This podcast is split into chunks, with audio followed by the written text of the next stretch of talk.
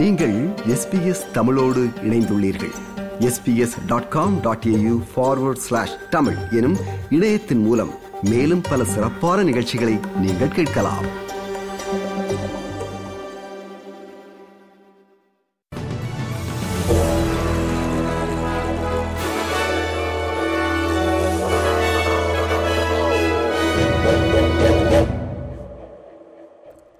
நேர்களுக்கு வணக்கம். இன்று பிப்ரவரி மாதம் இருபத்தி நான்காம் தேதி வெள்ளிக்கிழமை.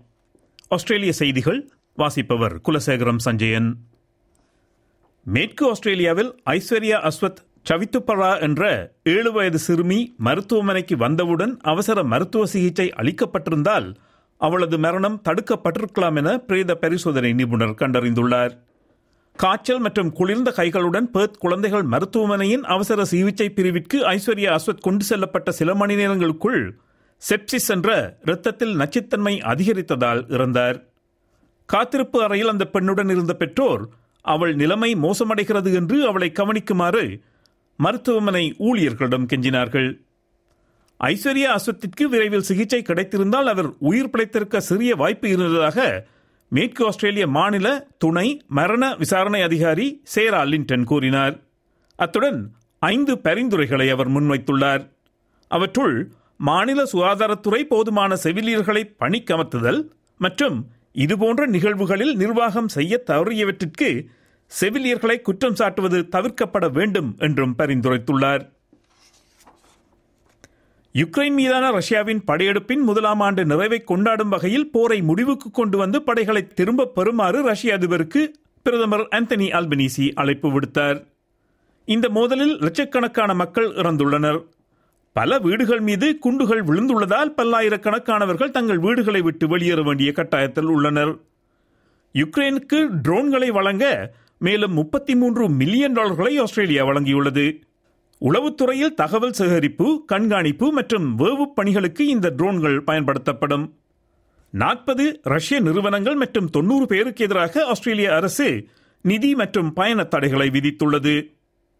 தாக்குதல்களை ரஷ்ய அதிபர் விளாடிமிர் புட்டின் உடனடியாக நிறுத்த வேண்டும் என்று பிரதமர் ஆந்தனி அல்பனிசி கூறினார். There is no need for you to continue this war, which is causing damage not just to the people of Ukraine, but to those Russian soldiers who are being sent to the front line who've caused so much death and devastation on both sides.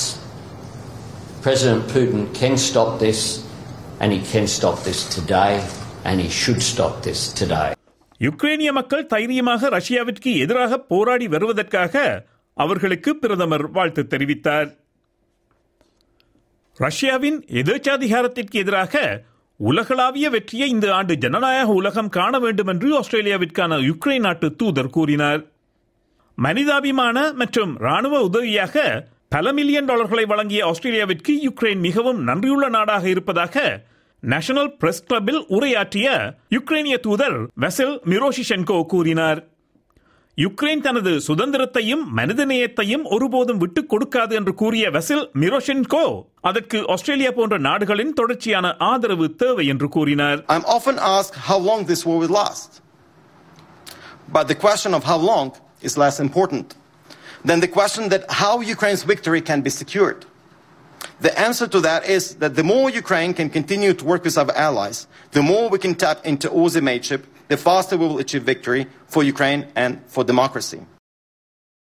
Indigenous voice to parliament என்ற பூர்வீக குடிமக்களின் கருத்தை கேட்டறியும் அவை குறித்த மக்கள் கருத்து வாக்கெடுப்பை தனது தேர்தல் பிரச்சாரமாக பிரதமர் பயன்படுத்துகிறார் என்று எதிர்க்கட்சியின் துணைத் தலைவர் சூசன் லீ குற்றம் சாட்டினார் இண்டிஜினஸ் வாய்ஸ் டு பார்லிமெண்ட் கட்டமைப்பிற்கு ஆதரவு வழங்குமாறு லிபர் கட்சியிடம் பிரதமர் கோரிக்கை முன்வைத்தார் ஆனால் இந்த கட்டமைப்பு குறித்து போதுமான தரவுகள் பகிரப்படவில்லை என்று எதிர்க்கட்சித் தலைவர் பீட்டர் டட்டன் கூறினார் வாய்ஸ் டு பார்லிமெண்டை தேர்தலுக்கான அரசியல் தளமாக பிரதமர் பயன்படுத்துவதாக மேற்கு ஆஸ்திரேலியாவில் நடந்த லிபர் கட்சி கூட்டத்தில் சூசன் லே கூறினார் As the months have rolled on, it's becoming increasingly clear to me that Anthony Albanese would rather see the Liberal Party say no and this referendum fail than the Liberal Party say yes and this referendum succeed.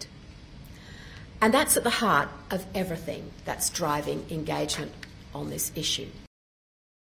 New South Wales மாநில தேர்தலில் தாம் வெற்றி பெற்றால் குணப்படுத்த முடியாத நுரையீரல் நோயான சிலிகோசிஸுடன் தொடர்புடைய stone bench tops என்ற தளபாடங்களின் உற்பத்தியை தடை செய்யப் போவதாக நியூ சவுத்வேல்ஸ் மாநில லேபர் கட்சி உறுதியளித்துள்ளது நாற்பது சதவீதத்திற்கு மேல் சிலிக்கா செறிவு கொண்ட உற்பத்தி செய்யப்பட்ட கல்லை தனது கட்சி மார்ச் மாதம் நடக்கும் தேர்தலில் வெற்றி பெற்றால் தடை செய்யும் என்று நியூ சவுத் மாநில லேபர் கட்சித் தலைவர் கிறிஸ் மின்ஸ் கூறினார் இதற்கு பதிலளித்து பேசிய மாநில பிரீமியர் டொமினிக் பெரட்டே தனது மாநில அரசு அதனை தடை செய்வது குறித்து பரிசீலிக்க தயாராக உள்ளது என்றும் நேஷனல் கேபினெட் கூட்டத்தில் அந்த விஷயம் குறித்து விவாதித்த பின்னரே அது நடக்கும் என்றும் கூறினார் Well, we're open to that, um, but ultimately this needs to be done at a federal level through National Cabinet.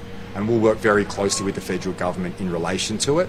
Um, it's something that there should be national consistency um, across uh, across the board, and I'll work very closely with state premiers and chief ministers in relation to that issue. But I think it's certainly something. Obviously, uh, we don't control the borders, uh, and it's important that uh, we work together on this nationally, and that's what we'll do with the federal government. பணியிடத்தில் சம ஊதியம் மரியாதை மற்றும் வாய்ப்புகளுக்காக பெண்கள் இன்னும் நம் நாட்டில் போராடி வருவதாக ஒரு புதிய அறிக்கை சுட்டிக்காட்டுகிறது சிட்னி பல்கலைக்கழகம் மற்றும் ஆஸ்திரேலியன் நேஷனல் யூனிவர்சிட்டி இணைந்து நாற்பது வயதிற்குட்பட்ட ஈராயிரம் ஆண்கள் மற்றும் பெண்களை கொண்டு நடத்திய ஆய்வில் அவர்களது அனுபவங்களில் உள்ள வேறுபாடுகள் தெளிவாக வெளிப்பட்டன. இரு பாலினரும் சமமாக நடத்தப்படுவதாக எழுபத்தி ஒரு சதவீத ஆண்கள் நினைக்கிறார்கள். ஆனால் அறுபத்தி ஒரு சதவீத பெண்கள் மட்டுமே அப்படி நினைக்கிறார்கள். எழுபது சதவீத ஆண்கள் பெண்கள் பதவியுயர் பெறுவதற்கு சமமான சந்தர்ப்பம் உள்ளது என்று கருத்து கூறியுள்ள அதே வேளை அறுபத்தி ரெண்டு சதவீதமான பெண்கள் மட்டுமே அந்த கருத்துடன் ஒத்துப்போகிறார்கள் மீ டூ போன்ற சமூக இயக்கங்கள் உருவாகியிருந்த போதிலும் இரண்டாயிரத்தி பதினேழாம் ஆண்டு பெறப்பட்ட தரவுகளுடன் ஒப்பிடுகையில் மிகச் சிறிய முன்னேற்றத்தையே பெண்கள் கண்டதாக Australian women's working futures project என்ற இந்த ஆய்வின் இணை ஆசிரியர் பேராசிரியர் அட்ரியன் ரூமன் செய்தி பிரிவினரிடம் கூறினார் up to 50% of young people are in insecure work. So that means that people are going to shop around a lot more for different jobs and move around until they can find the job that actually gives them both security. And also, really importantly, for these young workers aged under 40, they want a job where they can balance their work and their care responsibilities, that they can have the flexibility they need to manage their lives and work together. So I think there's going to be a lot more mobility for younger workers.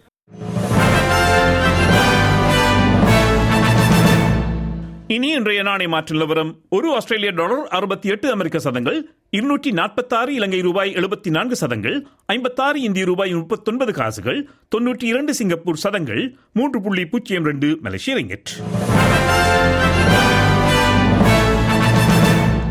செய்திகளில் இறுதியாக நாளை வானிலை முன்னறிவித்தல்.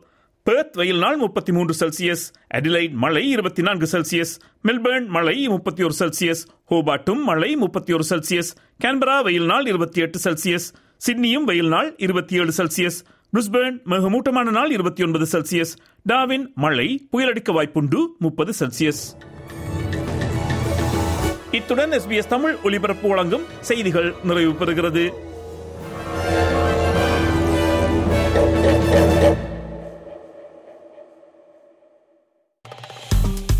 விருப்பம் பகிர்வு கருத்து பதிவு. Like share comment SBS தமிழின் Facebook